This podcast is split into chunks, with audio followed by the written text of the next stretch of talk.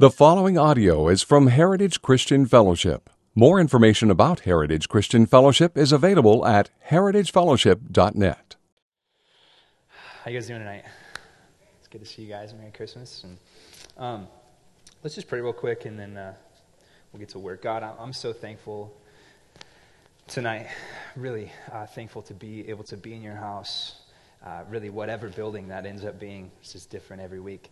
Uh, Lord, your church is here, God. The living stones that make up the temple of the Lord is here. And God, we got to just experience your presence tonight. We thank you for meeting with us, Lord. God, as we turn to this topic, Lord, as we begin to engage our minds, um, I pray, Father, for supernatural understanding and clarity, God. I pray that you would breathe on the words that I've prepared, God. They're just dry bones. Lord, it's just dead words. God, if your spirit doesn't come in and bring life to them, God, make us a people that yearn for you, God. Make us a people that desire to know truth and desire to know you above all. So, God, as we finish this series, Lord, may you ignite our hearts with praise and exaltation for your Son, Jesus Christ. I pray that in Jesus' name. Amen. All right I think that's my feedback point right there. I'll stay back here. Well, uh, we've been in a series called The Biblical Worldview. I think most of you guys have joined us for quite a few of those. Uh, last night is actually going to be the last one. We're wrapping it up tonight. It's the last subject that we're going to tackle. Uh, we're going to take a little bit of time off this month. Um, so, just real quick, sort of an announcement. Uh, next Wednesday, we don't have church. Okay, there's no midweek service, but the next day is Christmas Eve, okay?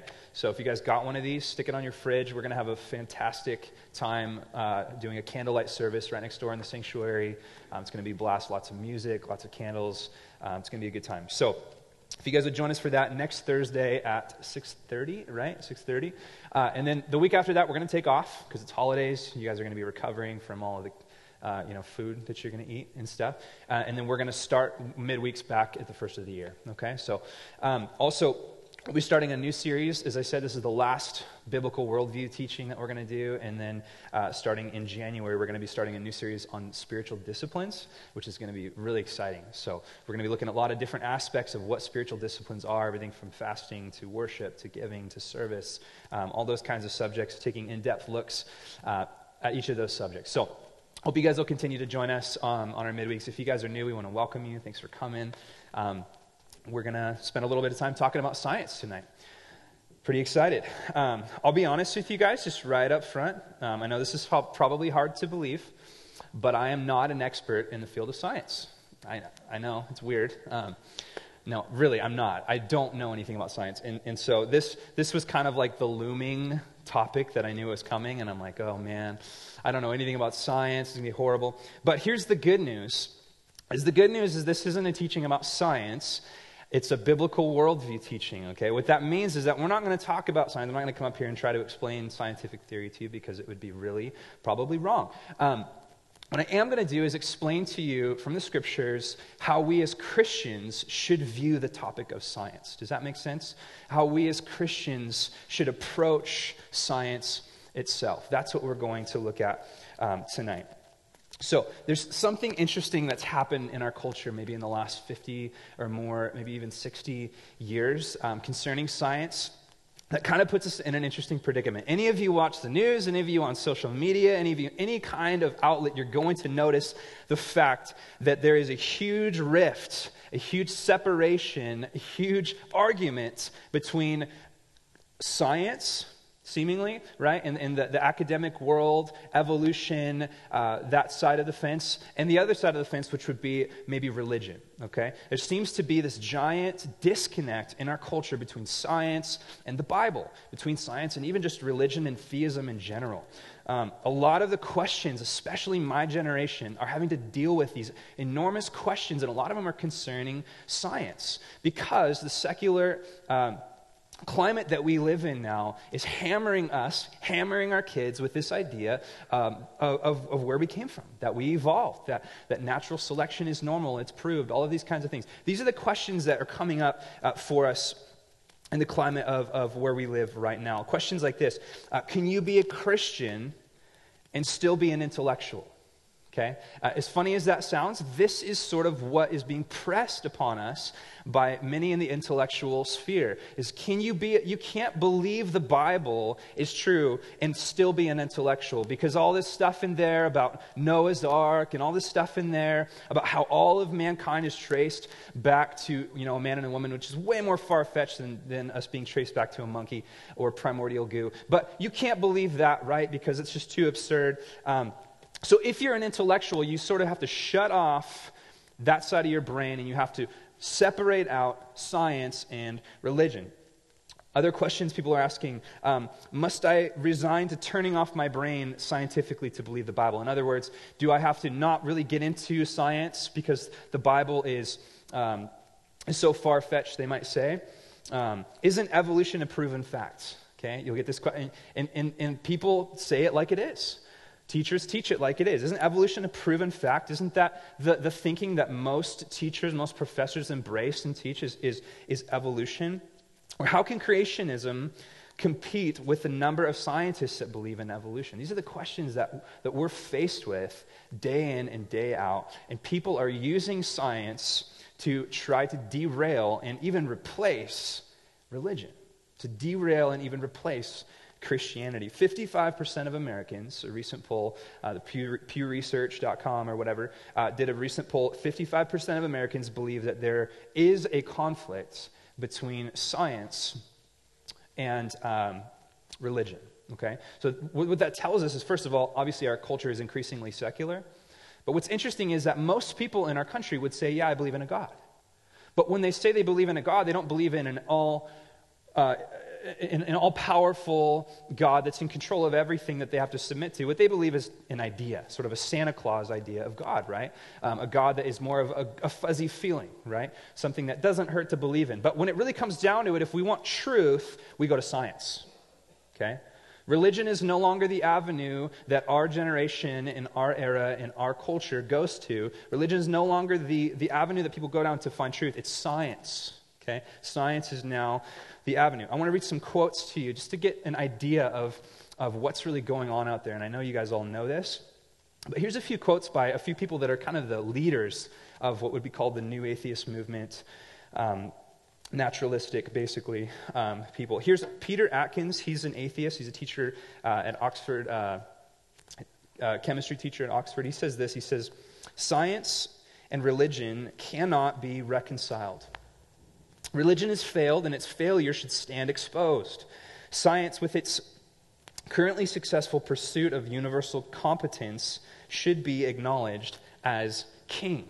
Okay? And what's he saying here? He's saying a few things. First of all, he's, he's saying that science and religion cannot coexist, that they must be separate. That if you are going to study science, you must set all religion aside, all ideology of, of, of a God or a creator. Um, and you must just pursue science in and of itself. They cannot coexist. It's either one or the other, they're separate. Okay? Uh, the next one Jerry Coyne, atheist, uh, University of Chicago teacher. He says Science and religion are competitors in the business of finding out what is true about our universe.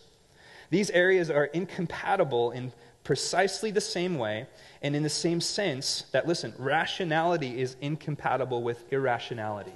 So basically, what he's saying there is he's saying that you can either go down the road of science and be a rational thinker, an intelligent thinker, an educated person, or you can go down the avenue of religion, which is ultimately irrational thinking. And the two just simply do not mix, like oil and water, okay? One more, uh, you guys have all heard of Richard Dawkins, of course. He's sort of like the, the champion of angry atheists. Um, and this is what he said Historically, religion aspired to explain our own existence and the nature of the universe. But this role now is completely superseded by science. Okay? Can you believe that? He's basically saying that everything that religion in general used to answer for people as far as questions in life and why life is the way it is, has now been replaced by the newer, shinier, more academically um, approved science. That science has replaced religion as far as giving answers to people. It's insane. The scientific community has, by and large, not every scientist, obviously, but most scientists at this point in our country have waged war on the idea of a creator the idea of theism, the idea that there is a God that created us for a purpose. They've waged war. And in the carnage and in the wake of that war is a lot of confused people. Okay, a lot of confused people that don't know science, a lot of confused people that don't know the Bible, a lot of confused people that don't know what they believe. And what they've done is they've just sort of bought into whatever has been sold to them. And that is that science has answers and religion doesn't. Does that make sense? So, this is kind of what I want to cue in on tonight. I'm not going to attempt to just I'm not going to attempt to give you a bunch of facts about science. What I am going to do is I want to explain, hopefully, a little bit of why that is. Why is there this tension? Why does it feel like that science and, and, religion or science and the Bible cannot coexist? Do I have to shut my brain off to study the Bible? Do I have to ignore all scientific truth to study the Bible? If you, if you talk to any non believers, that's one of the main questions they're going to ask. We know the Bible doesn't make sense, right? We know it's been proved wrong by evolution, right? We know scientists have debunked those things, right? They can't coexist. That's what's being told to us. And what I want to do tonight is just briefly, I want to try to unpack maybe why that is. Why there's that tension. Why there's that polarization between the scientific community and the religious community. So we're going to look at two things, okay? The first one, the, the first one is the issue that I believe um, is the core of this, and that is a definition issue. So if you're taking notes, the first reason why we have this polarization between the scientific community and the religious community, I believe, number one, is a definition issue. What I mean by that is the way that we've defined science. I believe that the way we define science today is inaccurate, that it's wrong. And the reason that we have such a polarization between the two is because we've wrongly decided what science is. I'm going to slap up a definition here. Of, of uh, this is from dictionary.com, okay? Um, what is science? Science, the intellectual and practical activity encompassing the systematic study of the structure and behavior of the physical and natural world through observation and experiment. Okay? That's, that's a good definition of science. So basically, what science is supposed to be is man's attempt to understand how the world works in the natural realm. Okay? The natural realm being the physicality of the world that we live in. Okay? So, how are things put together? How are they composed? How do our bodies work? Why do stars burn? Why is there gravity? Why is there this thing keeping us from floating away? What makes the earth spin? Observations, experiments, using those things to understand why the world is the way the world is in the natural realm. That's what science is. Now, science has given us some incredible things, right? I mean, this iPhone is a miracle. And it's all because of science, ultimately, right? Sci- some, some people over, over years and years and years of technology had to refine scientific process to figure out how to do this. Okay? And, and it, it, all happened because we cultivated and understood the world in which we live in. Now, if you guys remember from prior teachings in the Biblical Worldview series, one of the main things we keep coming back to is this thing called the cultural mandate. You guys remember that? In Genesis, God told Adam and Eve to go forth and not only to multiply, but to cultivate the earth. In a sense, what he's telling them to do is not only to work and to build infrastructure and government and cities and things like that, but what he's also telling them is to go and to be scientists. Because what science is, is understanding the creation that God has made and cultivating it. The lights above you right now um, weren't that way on accident, right? Someone cultivated scientifically the energy and turned it into electricity, which turned that into the light bulb. And because of science, we now have light, we have heat, we have these things because we have done what God told us to do in Genesis to cultivate the earth. And that's what science was intended to be. We have electricity because of science, we have medicine because of science, we have uh, hygiene, praise the Lord, we have agricultural advancements, we have the ability to fly okay, which is crazy if you think about that. Uh, the internet, we have nuclear capabilities, which can be good and really bad. Uh, space travel, okay, we went to the moon. All of that started because someone wanted to understand the way that the world worked, the how, if you will, the how of the way that the world worked, and cultivate that into something that would be helpful for mankind. That's science's intent. But having said that, okay, having said that, we have to understand that there are things that science cannot do. Okay, science has its limitations. There are things that science cannot give us, such as Okay? Science cannot explain, number one, origin. Not Oregon. Okay? Science can explain Oregon. It's called pot, right? Um, uh, that was last week's teaching. Was that last week? Um, so, so, oh, now I'm off. Science cannot explain our origin. What that means is where we came from. Okay, which is really kind of funny because, as you guys know, um, Charles Darwin wrote a book called The What of the Species? The Origin of the Species. And he never answered the question. He traced it back, but not far enough, right? We still don't know where, where, where we came from. We still don't understand where the first life forms came from. So what ends up coming is, is all of these you know, crazy ideas that are in, end up being more crazy than the idea of a God, right? We, on the backs of crystals or, or primordial goo or some aliens dropped us off and took off or whatever. I mean, there's all kinds of stuff out there. But ultimately, science itself cannot explain our origin. It can't tell us where we came from. Um, science cannot tell us our final destination. It can't tell us where we're going. Okay? There's no amount of scientific experiments that can tell you what happens after you die. Science cannot explain morality. Okay, what I mean by that is, yes, we're all sinful, we're all um, evil in our heart, the Bible tells us that, but yet there's still this sort of code, isn't there not, within humanity as a whole that just knows certain things are wrong. We're made in the image of God, right? There are people um, that we've never met before that grew up in a different place that still know it's wrong to murder. They still know it's wrong to steal. There's this morality. Science cannot explain that. It cannot explain that. Science cannot explain love. Can it not? It cannot, there's no experiment. Now, you can say how the feeling of love happens and what happens in your mind and what hormones or whatever get, get released when you feel the feelings of love, but it can't explain the why of love. It can't explain why, why love is better than hate. Science can't explain the longing that we have deep in our heart for more. There's no experiment that can solve that. Um, Science can't explain compassion, why we have just this, this, this compassion for people. When, when, when that huge shooting went down in Paris, our hearts just went out to them, right? And we have this compassion, want to get involved, want to do something. Uh, why is that? Science can't explain that. And ultimately, the biggest thing it can't explain is our purpose. Science cannot explain our purpose, why we're here. What is the purpose of our existence? Science can't explain things like music. Now, I can explain to you as a musician, um, I can explain to you scientifically what notes go together, but I can't tell you why they go together. I can't tell you why these notes don't go together and these ones do. I can't tell you why this song is pleasing to my ears and that one isn't. I can't even explain what music is. I mean, we can explain what the frequencies are and what they're called scientifically, but you can't explain why humans like music. If I evolved from a monkey, why do I like music? Where did that come from? You cannot answer those questions with science. Can't ex- you, can't, you, you can't explain the feelings that we feel as humans. We have souls, we're complex beings. We cannot be understood solely by science. So there's lots of things that science cannot explain, lots of questions that cannot be answered. We as humans, we don't long necessarily for the hows, we long for the whys. Okay? Let me give, give you an example. So behind me, there's a lamp, and, there, and there's this sort of this um, thing that we bought. What do, you, what do you call it? Divider, okay? And this really tacky Christmas tree that's fake. Um, Aaron put it on. nice job, Aaron. Um, good job, seriously. Well done. Um, okay, now, if you wanted to know why this was here,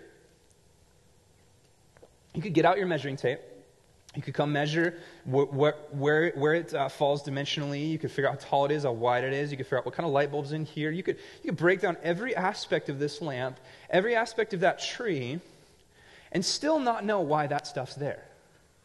How are you going to know why that stuff's there? Well, you got to ask Aaron Beamish because he did it. And he did it for a reason. And you're not going to be able to figure out why that's there unless you know the person that put it there. Am I right?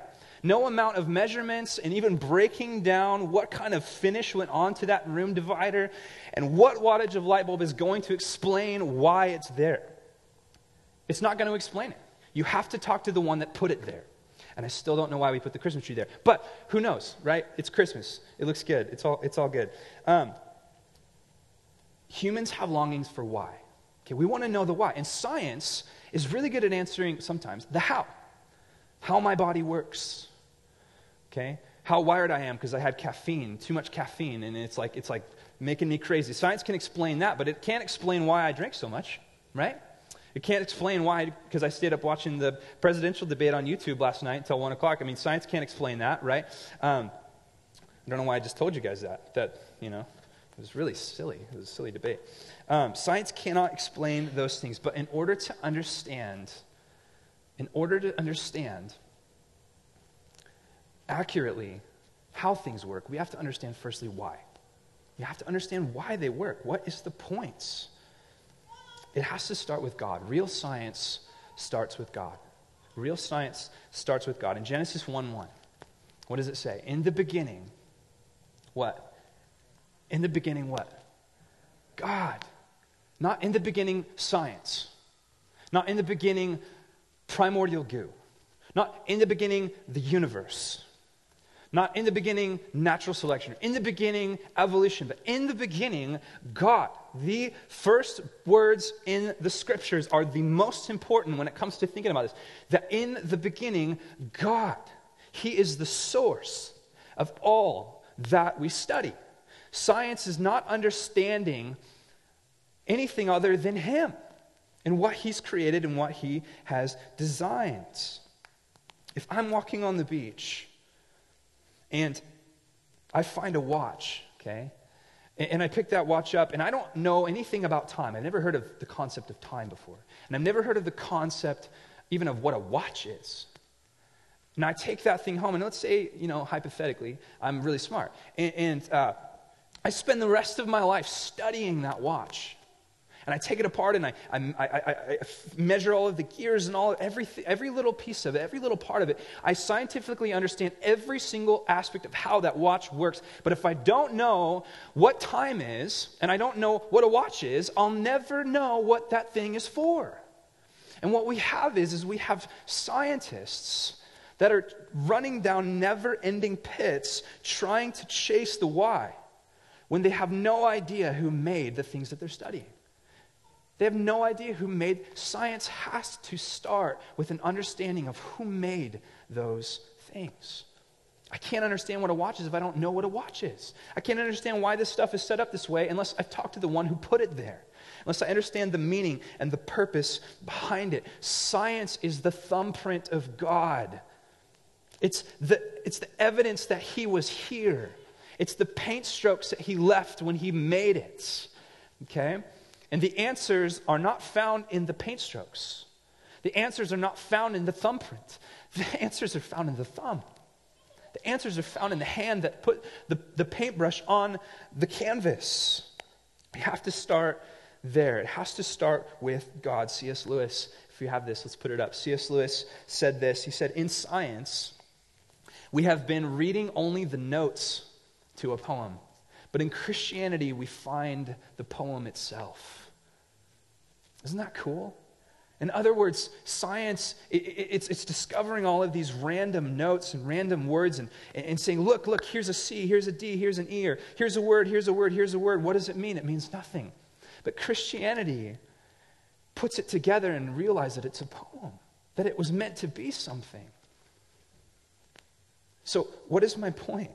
My point is that the first problem that we see and why there's this polarization between religion and, and, and, and, science is because we've defined science to be something it was never meant to be. See, science was never meant to, to, to tell you why you exist. Science was never meant to explain to you the why behind life, where you're going, why you have longings, why you love, why, why we have morality. Science cannot explain those things. And, and if we think it can, then we need to understand that we're defining it wrongly. Now, there is just this stigma that I see in the scientific world, unfortunately, even just in the academic world, that if you believe in Christianity, then you must not be educated. If you don't believe in evolution, then you must just be an idiot. I mean, I, I, I, hear it on the news all of the time when they get these experts up there and, and they say just flippant things like about evolution, like if you don't believe in evolution, you must just be an idiot. I mean, you just must be straight up stupid. It's like they, they've, they've figured it all out and they haven't proven anything, by the way. I can't get into all of that. I'm not going to get into all that. But what I do want to do is draw your attention to a verse. 1 Corinthians, if you have your Bibles, go there. If not, it's on the screen. 1 Corinthians chapter 1, verse 18. New Testament was written 2,000 years ago, and Paul just sticks it every time. I mean, he knows, right? He knows. The same stuff that was going on then is the same stuff that's going on now. Paul did the majority of his ministry in Greek cities where philosophy was king, where knowledge reigned supreme okay, where wisdom was the highest, where people would sit around all day in togas talking about different philosophies and all of these sorts of things. And Paul knew that. And Corinth was no different, right? So he wrote to Corinth in chapter 1, verse 18. He says this He says, For the word of the cross is folly to those who are perishing, but to those who are being saved, it is the power of God. For it is written, I will destroy the wisdom of the wise and the discernment of the discerning I will thwart. Where is the one who is wise? Where is the scribe? Where is the debater of this age? Has not God made foolish the wisdom of the world? For since, listen, for since in the wisdom of God, the world did not know God through the wisdom, it pleased God that through the folly of what we preach to save those who believe. What, what Paul's saying, firstly, is that the wiser that you think that you are, the more intellectual that you think that you are, the more degrees that you have, is typically the dumber that you're going to get. Now, that's not a knock against education, okay? What that is saying, though, is that the more that you think that you know apart from the it factor, which is God, the dumber that you actually get because God confounds the wisdom of man. See, the issue is it, with, with, with our secular scientists, with, with people like Richard Dawkins, with these atheists that are so angry and so bent on destroying theism, the issue is not that they're stupid. They're absolutely brilliant. They're abso- you think there's, there's a reason Richard Dawkins sold as many books as he did. He's brilliant, but he's absolutely blind. He's absolutely blind. And in his quote unquote wisdom, he has been made foolish. And God is laughing. Who is this man that says he has all wisdom and knowledge in the universe to say that there is no God? It's foolishness. And then notice what Paul says in verse 21 again. He says, For since the wisdom of God, sorry, for since in the wisdom of God the world did not know God through wisdom, it pleased God through the folly of what we preach to save those who we believe. What is he talking about? The language of God is not academia. The language of God is not mathematics. The language of God is not science. It's not philosophy. It's not history. The language of God is a person. Do you know that? It's Jesus. You see, God wanted to communicate with his people. And he didn't do it through people that have the highest grade point averages. He didn't do it through people that, that got three, four, five degrees and spent their whole life in school. He did it through a person so that anybody can understand the language of a person. He did it through Jesus Christ, the Word, the Logos, the truth, the life. He walked, He breathed, He lived, He died, He rose, and we can communicate and we can relate with Him and we can understand Him more than any language, more than any scientific thesis, because He's a person. God became flesh, right? And what Paul is saying is that it's through the folly, through the simplicity of a poor, carpenter from Nazareth, dying on a cross, being murdered in the most embarrassing, brutal way that God communicated the point of life. It was not through evolution. It was not through science. It was not through, we didn't have to wait till 2016 to get all of our wisdom and knowledge to get God. He spoke the truth of life far before we had iPhones, far before we could Google, right? And it wasn't spoken through an understanding of science, it was spoken through Jesus. That's good news for us. That's good news. Listen to this. Robert Jastrow, he's this Christian astrophysicist. The coolest quote ever. He says, For the scientist who has lived by his faith in the power of reason, the story ends like a bad dream. He's, sail, he's scaled the mountains of ignorance He's about to conquer the highest peak. As he pulls himself over the final rock, he's greeted by a band of theologians who have been sitting there for centuries. I love that because it's just this concept of, of, of scientists climbing a mountain, laboring to get to the top of the mountain just to get up there and notice there's another one. and climbing the next one and laboring just to get up there to realize that there's another one. And finally getting to the end and looking and seeing that it wasn't science that got them where they needed to be at all. It wasn't science, it was a person. It was Jesus. So here's what's exciting about this, okay? Am I a scientist? Absolutely not. Okay? Absolutely not. But I know the point of life. I know the truth. I know why I breathe. I know why I was born. I know why the miracle of birth happened in my life, why God placed me where He placed me. I know it, and it's not because of science. Those answers are not found in science, found in Jesus. My hope is found in Him. Amen? So I think the issue is, is our culture is making too much of science. They're looking for answers and they're not going to find them. The second thing, the second thing that I see here, and we'll just touch on this briefly. is Not only is it a definition issue, okay, not only is it that we've defined science wrongly, but secondly, it's a worship issue, okay? It's a worship issue. These guys like Dawkins and, and these guys that I'm talking about, primarily these, the, these scientists that are just trying to not, not disprove creationism, not disprove theism, but crush it. Crush it, replace it, right? These, these scientists have this agenda to completely destroy creationism, to completely destroy theism. Why is that? I want to push on that a little bit. What is the deal with that? I want to explain something, okay? There's a difference between science and naturalism. Okay? Science and naturalism. We, we talked about what science is. What naturalism is this it's the belief that all things in life can and should only be explained through the discoveries and observations of science.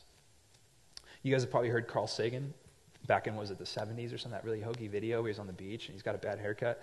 Um, he, says, he says, the cosmos is all that is or ever was or ever will be. Okay? The cosmos the universe is all that is, ever was, and all that ever will be. So naturalism is essentially um, the view that, that all that exists is natural things the moon, the stars, our bodies, animals. Those are, those are all that exists. There's no supernatural element, there's no spiritual element, and to believe anything other than that is ridiculous. Okay? That's naturalism. Now, why is it that those that hold to that view have this hostility towards Christianity. There's lots of reasons, okay? But I, I want to just point one of them out. If you have your Bibles, let's go to Romans chapter 1. Again, Paul nails it. He just nails it. Romans chapter 1, verse 18. In his indictment against the sinfulness of man, this is what he says in verse 18. He says, For the wrath of God is revealed from heaven against all ungodliness and unrighteousness of men, who by their unrighteousness suppress the truth for what can be known about God is plain to them because God has shown it to them. Okay, stop right there. So, in other words, Paul is saying that we can actually know that God exists just simply by looking at creation.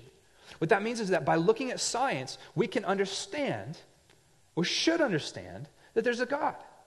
We should understand that there's a God. Verse 20 For his invisible attributes, namely his eternal power and divine nature, have been clearly perceived ever since the creation of the world and the things that have been made Okay, the natural realm, the physical things. We can understand a lot about God simply through science. So, they are without excuse. For although they knew God, they did not honor him as God or give thanks to him, but they became futile in their thinking, and their foolish hearts were darkened. Now, now, now zoom in right here, verse 22. Claiming to be wise, they became fools. And what did they do? They exchanged the glory of the immortal God for images resembling mortal men, and birds, and animals, and creeping things. Therefore, God gave them up in the lusts of their hearts and impurity to the dishonoring of their bodies among themselves. Verse 25, because what? They exchanged the truth about God for a lie and worshiped and served the creature rather than the creator. I cannot think of a better explanation for the science obsessed, evolutionary obsessed cosmos, universalist, obsessed, naturalist, whatever, obsessed community than this. They're worshiping the creation. All that has ever been is the cosmos? All that ever will be is the cosmos? What a miserable existence. The cosmos doesn't love me. The universe doesn't care about me. Mother Earth is not a mother, it's a big rock. Tell me Mother Earth loves you when a tsunami crushes you, okay? There, there's no heartbeats to that. There's no heartbeat to that. But what's happening here is the same thing that's happened over and over again. It's the same thing that happened with American Indians, with the Egyptians. They begin to worship creation. It's the same thing that happens in our culture when we worship material things.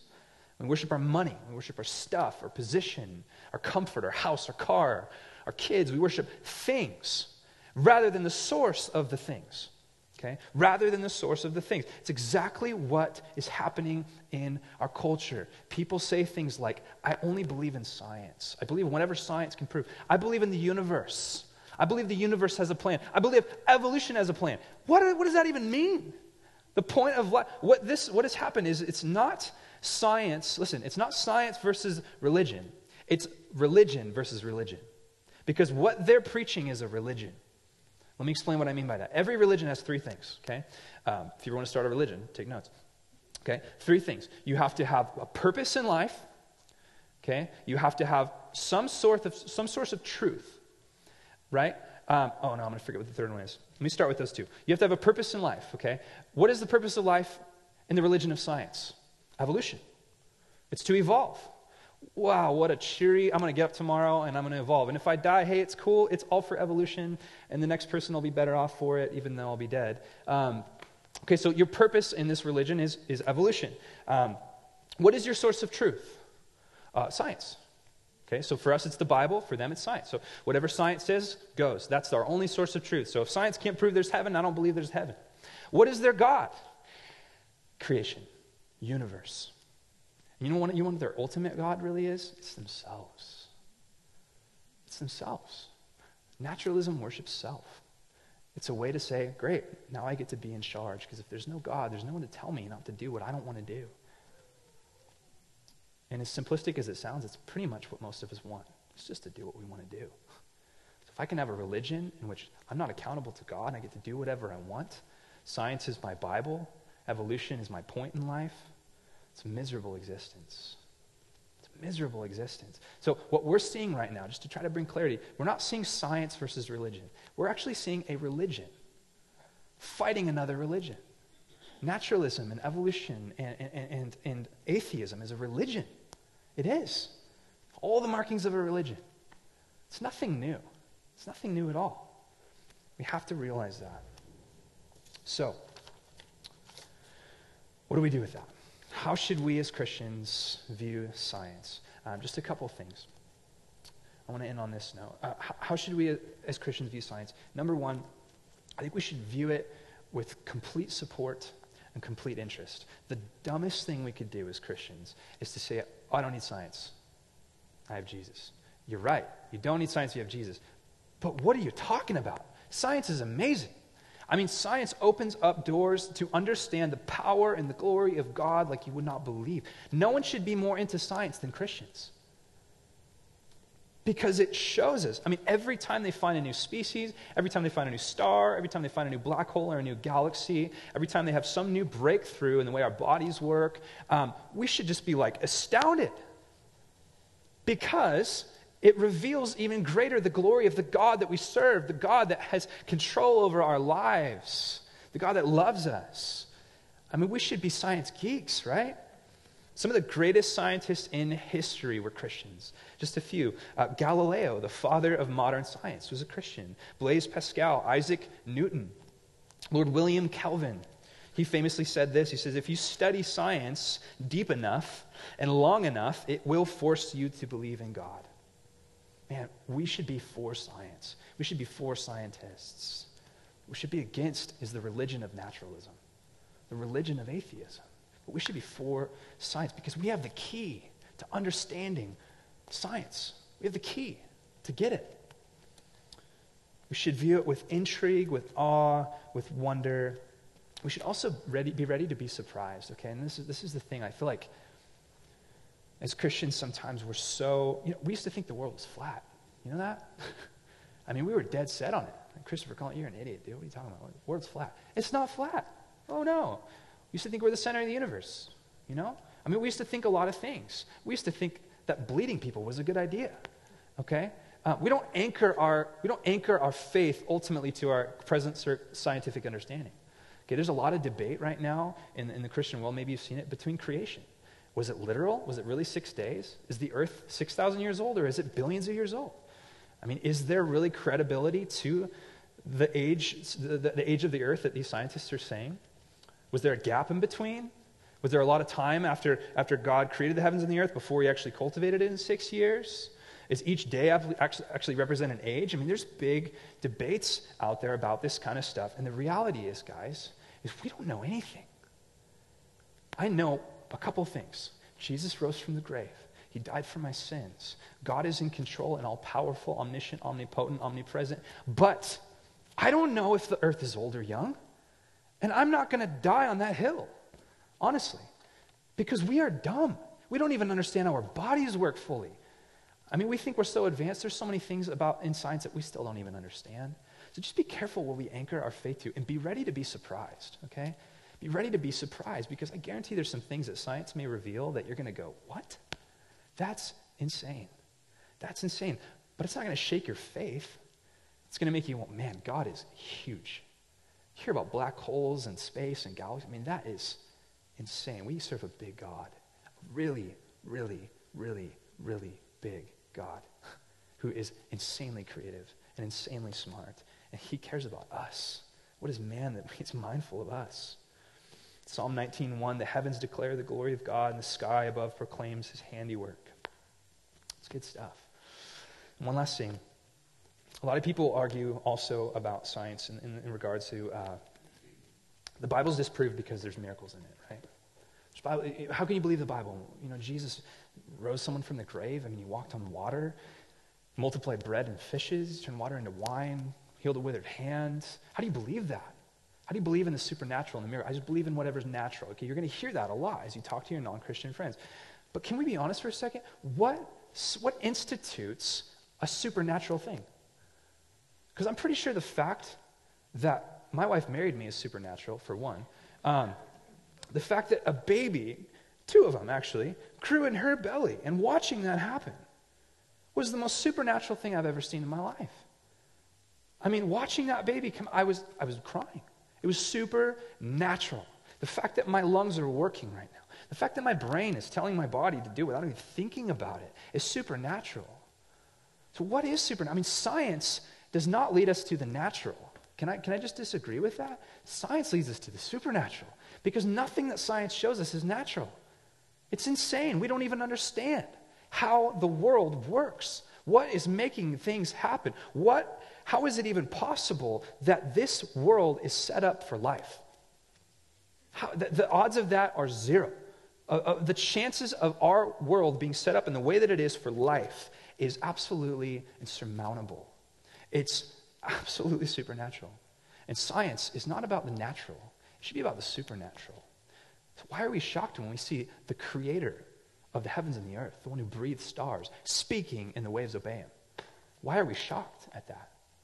I mean, what is supernatural? I'll just leave you with that. Um, just think about this this week. Think about it, and, and I think that um, I think we need to be humble. I think we need to be humble. There's some guys that get up and just thrash evolution and, and in a way that I think is really kind of like missing the point. It's about getting the gospel to these guys, you know? Um, it's not about getting up and, and, uh, and saying that you're dumb if you believe that the earth is old. It's about saying, hey, you need Jesus. So let's be careful how we talk to people about this stuff, too. Our coworkers, our friends, they, they believe in evolution. Most people do. We're the, sort of the minority now in that. 55% of Americans actually think that science and the Bible disagree. That's the majority. So, but let's be loving. Let's bring him Jesus. Let's tell them the truth. Amen. We got some questions, Walter? I hope they're not about science. Okay.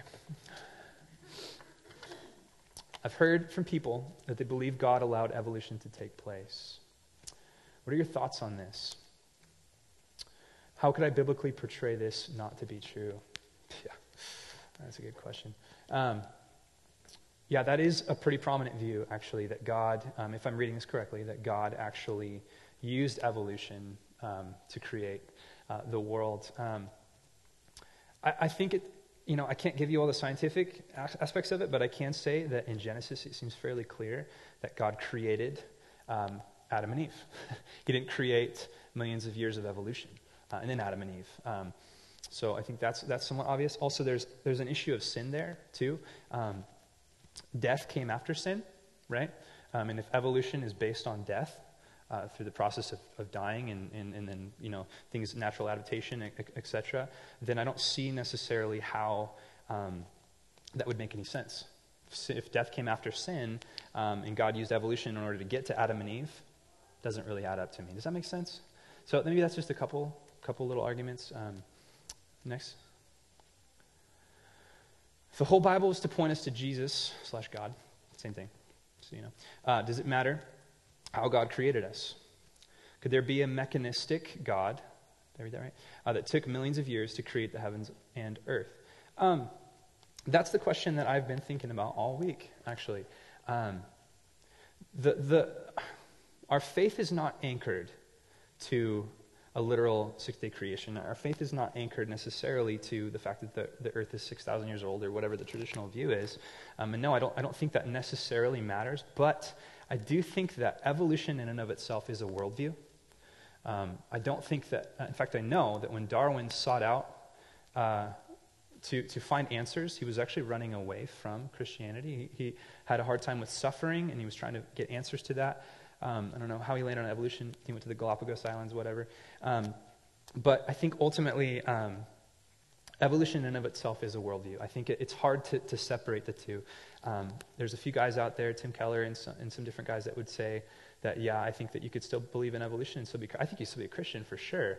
But I think it's dangerous, honestly, um, because it kind of just takes, um, it kind of just takes a small, I'll say this, it, it, it's like bending to whatever you, um, it's bending to whatever our culture is saying rather than being willing to say i'm, I'm going to take the bible at what it really says um, so i mean our, our, scientists are smart but they're not that smart okay and they really don't know that much and so I, to me it feels like a cop it's called it's called theistic evolution is the name for it the people that believe in evolution and believe in um, uh, and God at the same time. And, and I get it. I think they could still be Christians, absolutely. Um, but I think the whole kind of point of evolution and the, the, the appeal of evolution is it kind of eliminates having to answer to a God. Um, I think it's really hard to combine the two personally. So I, I, think you can, yeah, still be a Christian. I think the point of the Bible absolutely is Jesus on the cross. Um, evolution, um, I think, is completely wrong, and it's, it's really just wrong. um, obviously, there's evolution that we know is right, okay? Um, certain kinds of evolution, but is that it?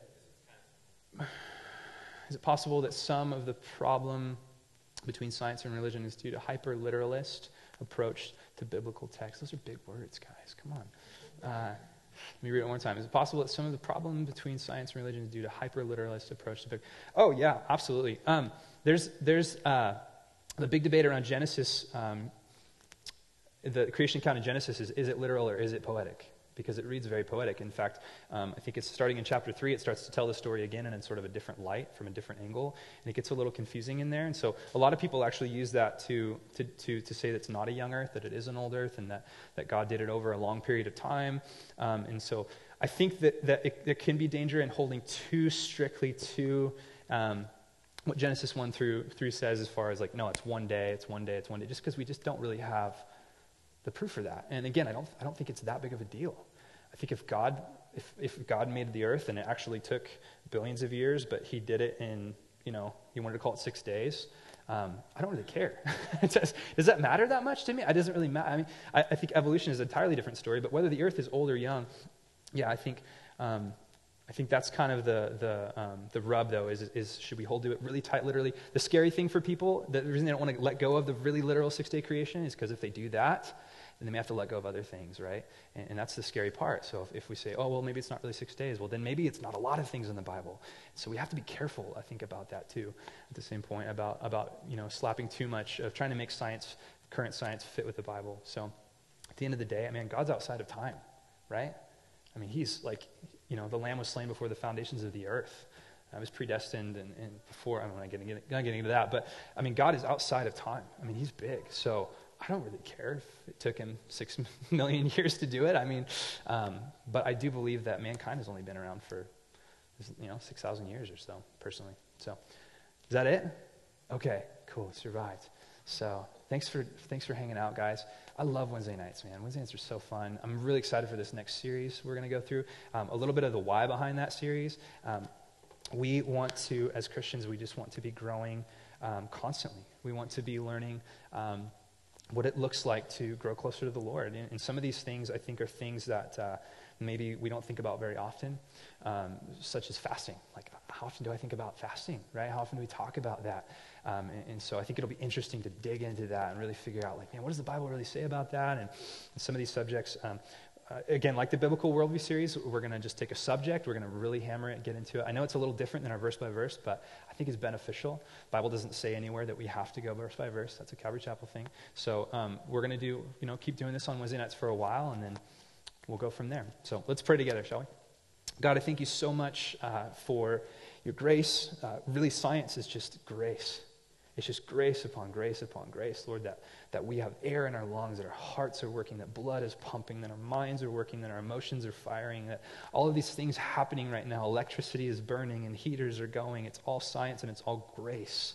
It's all your common grace and your saving grace, Lord. So thank you for being a big God, a God that, that is worthy of us um, examining through science. God, I pray you would give us clarity on these issues, Lord, as we are beaten and battered. Uh, Lord, from all angles, um, thought of as, as, as less intelligent uh, for, for believing in something like this. Lord, help us to hold fast our faith to you, Jesus, to anchor our souls to, to you and your love for us and what you did for us on the cross.